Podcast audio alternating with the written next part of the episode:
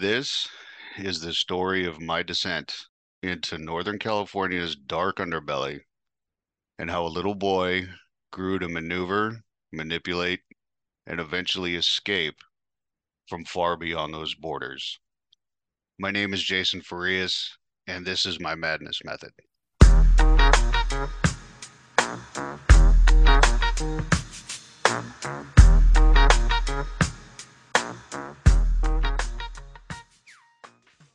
Welcome to episode one.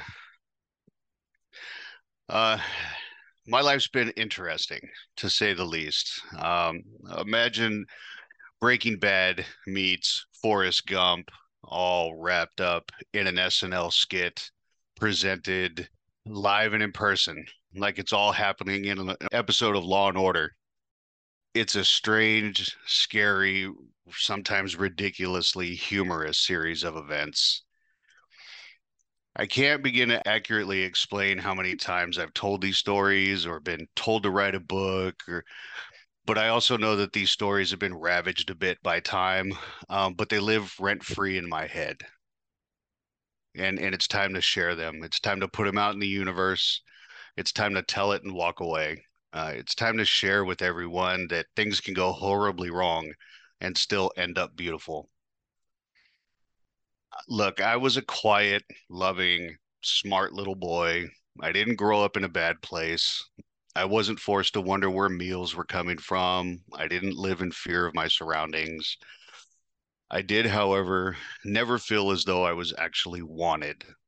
As and unfortunately, regardless of what is or is not true about that sentiment, it was my perception, and perception is reality that perception went unchecked for well all the years up until very recently and even still consumes me now at times. As a little boy five six years old I, I had love in my life. I had loving family members. There was no father and i think that's going to play out and be quite obvious as this goes on.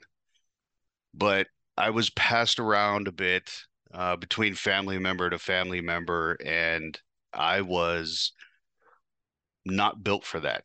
It led me to create my own realities. You know, why wasn't I kept in this place? Why didn't this person want me? And eventually I wound up creating different realities for myself to manage this you know in in one scenario i'm with my mother and in another i'm with my grandmother and I grew very attached to my uncle, who was very young at that time. And as he grew older and his life began, he went off and lived his life as he rightfully should. But then it was another person that left me. And then there was always the wonder of where's my dad?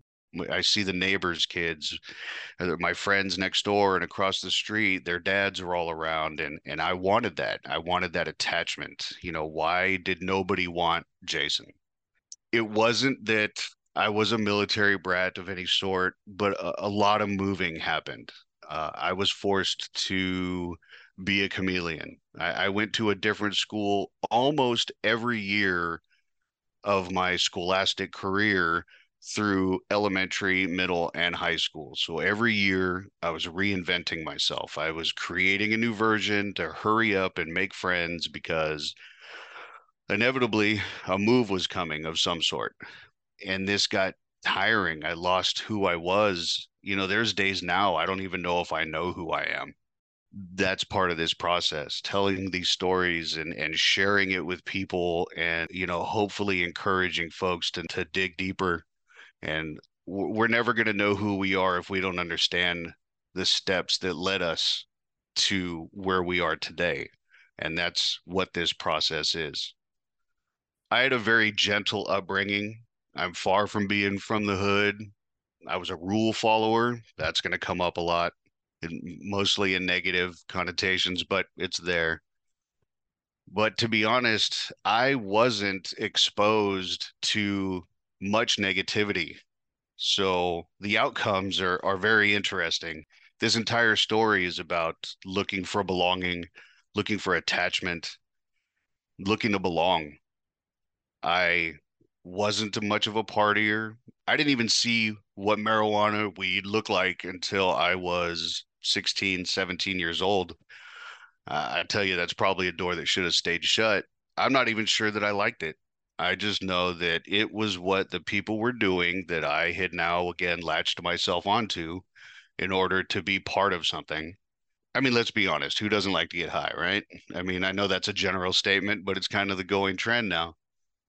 I got my first apartment when I was about 18, 19 years old. It was 1995. I was working at Walmart at night, stocking shelves. I lived with my buddy Bub, great guy. You know, he was more about getting his money right. He worked great jobs. He was very focused. He was more about preparing for the rest of life, whereas I was more of preparing for right now. I needed the attention now. I wasn't worried about tomorrow. I was worried about today and what people thought of me today. And I wound up syncing up with this cat named Steve at Walmart, and he was the kind of trouble that I could manage because what I learned about myself is that I was really good with people. I was really good with reading people. I could manipulate a situation to be more aligned with what it was I was looking for at that time. What I learned was that I was tired of me being the chameleon and changing myself. But what I learned is that people are easily influenced and I just apparently had that personality. So here's Steve comes along and we're working together, having a great time, hanging out, getting stoned at work. I'm making sure that he doesn't sleep too long behind the dog food or keeping watch out as he's hooking up with some clerk back in the layaway aisles. You know, we were friends, normal stuff. But he and I started hanging out more. He'd come to the apartment. You know, Bub was, of course, always for the party, but, you know, to an extent. Our apartment was the place to be. Uh, my ego at this point was growing and growing. I mean, come on, I was young. I had my own car. I had my own apartment. You know, there was always alcohol available. We were always getting high. My ego had grown a bit unchecked perfect example. Little side story. Doesn't paint me in a very nice light, but it happened. We were having a party one night and Bub had not gotten home from work yet. You know, there was the normal 10, 15, too many people in an apartment.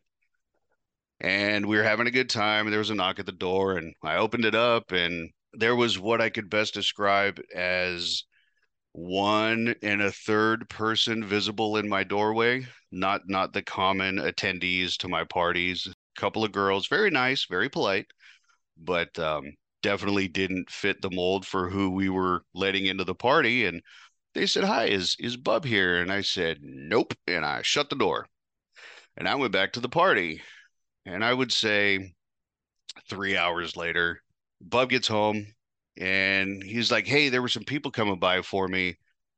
Did did they stop by?" And I was like, "Nah, man." Well, then he winds up making some phone calls and finding out that yes, not only had they shown up, but I actually slammed the door in their face. I said, "You invited them? That's very peculiar." You know, Bub had a type, and this was not them. And he had made mention, you know, here we are in the Central Valley in California, and these individuals had driven out from the South Bay Area. So they drove an hour and a half or so to get here. And he said there was three people. I said, no, no, no. There was only two. And there was only one and a third that I could see. And he said, You fool, there was another person behind them. And I said, Well, that makes this story worse. so ultimately, they wound up coming back. And what I had learned was that Bub had met this girl, the third one that I could not see beyond the Tweedle sisters and uh, they met at a concert and he invited them out and he forgot to tell me and they drove out for the party and then sat for three hours waiting for him to get home because we have to remember this was 95 not not everybody was running around with cell phones at the time so it wasn't like everybody was easy to contact but the unfortunate reality was is i was the master of my universe and they weren't fitting the mold of which I was trying to be in control. The partying went on almost every night, it would seem. It, it was endless. It was fun. It was a good time. We were young and stupid. And in hindsight, I feel terrible for my neighbors. I mean, music late at night, and and I don't even recall a knock at the door, anybody complaining. So we just kept it moving. However, we did get a call one night. My buddy Chris was over and he had a cell phone. Chris was always doing all right for himself. You know, he was the buddy with with the money. He was a rancher. He worked on a farm and and they they did all right. He gets a call from our buddy Fat Kid and Fat Kid says, "Hey, I got something. Everybody, you guys you got to try this. You got to come over." So we all get in our cars, we head over to Fat Kid's house and when we get there, he lets us in and it's a nice house. I never met his parents. I'll be honest, I, I didn't really know him. I mean, we were friends, but we were fairly new acquaintances. But we came in and and we started drinking. We brought some alcohol and poured some shots. And he's like, "Hey, you guys, you got to check this out." And he pulls out this mirror, and it's got a pile of dust on it. And we're like, "Man, what what's going on here?" He's like, "Yo, it's crank. You got to try it." And I had heard of it I'd never tried it. I knew something was going on with Fat Kid. I didn't really know what it was. I couldn't put my finger on it, but you know, when in Rome, right? So, you know, we did some and you know, everybody took their turn. I was the last one to go and when I did it, I took a long gaze at the mirror we were on and it was etched into it was a retirement thank you from the police department. And what I had learned that day in that moment doing crank for the very first time was that Fat Kid's dad had just retired from law enforcement. So here I am in an ex, very recently ex cop's house doing dope off of his retirement mirror. Luckily, the, he was on vacation as a celebration for his retirement. So the night drags on. We keep doing some of this stuff and I tell you, when I did this, it was like the faucet got released. All I could think of was, hey, how do we get a ton more of this? Everybody's going to want to do this. Everybody's going to want to buy this. How do we get a bunch more? How great would it be to get somebody else to fund the party? If we just sell this to people, we're going to be fine. So it wasn't that night we partied our, our faces off that night and kept it moving. But the next night is when we get in contact with this dude. We're going to refer to him as this dude because he has since passed, and I don't want to put any disrespect on his name, at least not at this point. But he shows up and he introduces himself, and we hit it off in the kind of way that you hear about on these murder shows dude's system is bumping crazy. Ridiculous. Nice Cutlass. He parked right in the middle of my parking lot, which left no room for anybody to get out. It prevented anybody from moving. He parks, comes up into the apartment, and me and this dude vibed immediately. This was going to be both great and terrible for us and everyone around us. He had a bunch of what I was looking for, and I had a pocket full of cash. I think that first night we met, I bought $200 in front of everyone for show. And then on the side, I bought another $800 worth because everyone was spun out, not paying attention. Now, remember, this was the 90s. This kind of coin in a kid's pocket was a sign of something. For me, it meant I had the means to make horrible decisions. It didn't take long for me and this dude to team up. We rolled everywhere together. I mean, we would drive all over the countryside. We were surrounded in the town that we were in by dairy farms and orchards. And so we just traveled everywhere getting tanked. We all had nice cars. And since sleeping was off the table at this point, we rolled around town, getting in trouble, playing our music loud, having a good time, singing, being goofy, just getting high, supposedly enjoying each other's company and one night I left a little early. I, I was done. I kind of was maybe a little too high, a little too wired up, and needed to go for a ride. So I took off by myself. I was rolling back into town. We were out at the river at the time. So I get back into town and I'm driving through the neighborhoods. Now that in in our town, there's two main roads. Okay, there's like a main street and then like a secondary main street. There's about a gap of a mile between them and neighborhoods between. And I took the cut through from one to the other because on the main street was the Walmart. And where else do tweakers go in the middle of the night but Walmart? So as I'm cutting through the neighborhood, I see behind me that there's uh, a car with one tail light out. And that's unusual. You know, for one, for another car to be in the neighborhood at what was likely two in the morning at that time. And by this time, we had also made enough noise in the neighborhood and in the town that, you know, some people sort of felt some type of way about what we were doing, whether it be they didn't like it or perhaps we were even encroaching on something they have may have already had going on. So as I'm rolling through this neighborhood, I notice that this car with a single headlight out is getting closer to me. So I speed up a little, and it seems that they speed up a little. And then it just kept on like this and left turns, right turns, and the guy was just staying behind me. So eventually, and I'm almost to the Walmart at this point, but I'm still in this neighborhood. It's dark. We're right next to a park. When I tell you that it's the red and blue lights that light up behind me, I was absolutely blown away. Now, in my head, cops aren't supposed to roll around with one headlight out. So I not for one second assumed it would be a cop. But I'm a rule follower, like I said. So I pull over and I recognize the cop. He had worked at the school at some times, and I, I also knew some stuff about this guy. Uh, Officer Chops, we'll go with. He pulls me over. He pulls me out of the car because by the time he finally lit me up, I had to have been doing 65, 70 in a neighborhood. So he gets me out of the car. I'm handcuffed. He's got me empty in my pockets and I'm leaning against the car, and he goes to search my vehicle. Now, in my vehicle, my dome light would come loose and come out, and I drove a really nice Thunderbird at the time, but I had to make some changes to its features to best suit the things I was driving around with. So I would pull the dome light out, and I would keep some dope up there, put the dome light back. In my center console, you pull out the ashtray and I kept weed and cranking there. And his lights are shining through my tent, and I see my ashtray come out and change go everywhere. And my heart sunk. I was like, oh shit, it's over. Here it goes. Just as it's starting, said, how am I going to control this situation? Well, he comes back to my car and he says, before I call the dogs, you got anything you want to tell me? And when I tell you that I begged for myself to shut my mouth, I did. And I was like, shut up, dude, shut up, dude, shut up, dude. And I said, but first, would you like to talk about what you've done with those high school girls?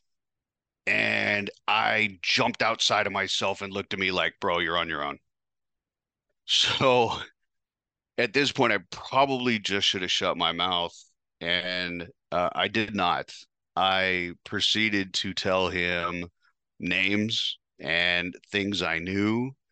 And equally at the same time, both of our demeanors changed. I saw this as an opportunity to keep talking instead of shut my mouth. Well, he kind of started laying in on me about who do I think I am? Whatever I think I know isn't right. And then I doubled down. And I don't know why, but I told him, I said, look, there's a wad of cash sitting on your hood. There's some cash sitting in the back pocket behind the front seat.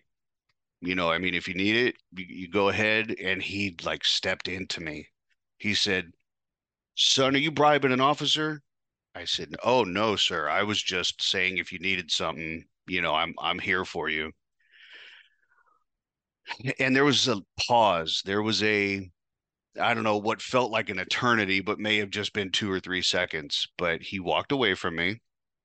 He put my ashtray, he threw it back in, fumbled around for a few minutes, walked over to his car, took my handcuffs off.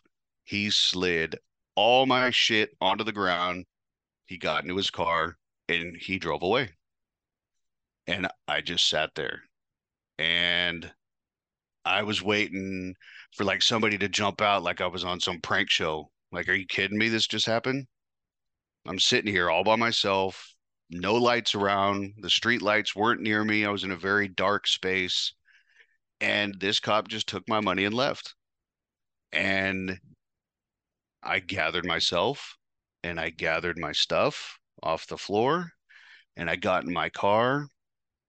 The drugs were gone, the crank, the weed were, were gone. I don't know. I didn't see it in his hands, but it wasn't there. So it either disappeared or, you know, the guy may have taken it. Mm, there's no telling at this point. So I get in my car and I continue to just drive aimlessly. And I thought about what do I do with this? Nobody is going to believe that this just happened. I'm not believing this just happened. But I kept it to myself for quite some time. And when I say quite some time, you got to figure when somebody's doing a bunch of amphetamines, quite some time can be 15 minutes. But in this particular instance, it had to have been about a week. And the partying continued, the drinking continued, the weed smoking continued, the parties at the apartment, the sniffing lines, the the the whole vibe. It just throttled down, kept going. It was a great time. Uh, until one night, you know, we always used to watch out of our apartment balcony down the street to watch the cops all take off for their shift change at night. And that way we knew that we could turn the radio back up and keep it moving. But this night, three cars drove our direction instead of the normal right turn they took out of their parking structure. They made a left and came and pulled into our parking space. And I thought, oh shit. Well, all three cops get out of their car. They come up to the apartment. There's a big guy here now. Officer Chops is there. There's this other cop. He's a chubby dude, big belly, bald head, pretty angry looking. And I thought, oh man, Chop sold me out, bro. So he comes in and he says, uh, what do you got? And I said, what? What? Like everybody's looking at me like a crazy person, right? There was an unusually small amount of people at the apartment, all the buddies, a couple of girls, but still a small amount of folks and and you know the people that didn't really live there or weren't commonly there kind of saw themselves out and they left and what it turns out these cops are there and they're there for cash and and I I'm looking at everybody and everybody's looking at me and I, I produced what cash I had and I sat it down on the coffee table and I walked away and they either picked it up or again it dematerialized and off they went. And and wouldn't you know it and, and, what drove me nuts is the joint we had just rolled was also mysteriously missing too which was pretty frustrating because i don't know i think at that time I, I felt some type of way about it. We must have been almost out of weed or something but the weed was gone the money was gone and the cops were gone. And where this should have been a telltale sign to pump the brakes that something's not going right, that was not the case. This was a green light to throttle all the way down. You know, I started this whole adventure once I started doing dope and and all I wanted to do was hey, I'm going to take care of my friends. I'm going to sell this stuff. I know how to manage people. I know how to manage situations. I can be the man to my friends and I can protect them and they'll look at me and love me because I'm the guy that's taking care of everybody and paying for the party and paying for rent and paying for clothes and and that whole fun thing. All I wanted to do was take care of my friends and in a very quick turn we found ourselves in the middle of way more than 18 and 19 year olds should be prepared to handle. I had to come clean to the team, everybody that was in the apartment. You know, by this time, the hangers on, the people that weren't part of the close knit group, just the people that were there to party, had seen themselves out. And I had to come clean to the team about what had happened. And as you can imagine, the arrangement in my and Bub's living situation began to fall apart. I mean, we clearly had different goals. He he wanted to better his future life, and I was looking for the party for today. from that day, we all knew what we were in the middle of. We knew what we were capable of at that point. We knew that the sky was the limit, and the group got bigger, the problems got bigger, the boldness got bigger, and it definitely led down the wrong path. Stay tuned for the next episodes where the hijinks get out of control. I am Jason Farias, and this is my madness method.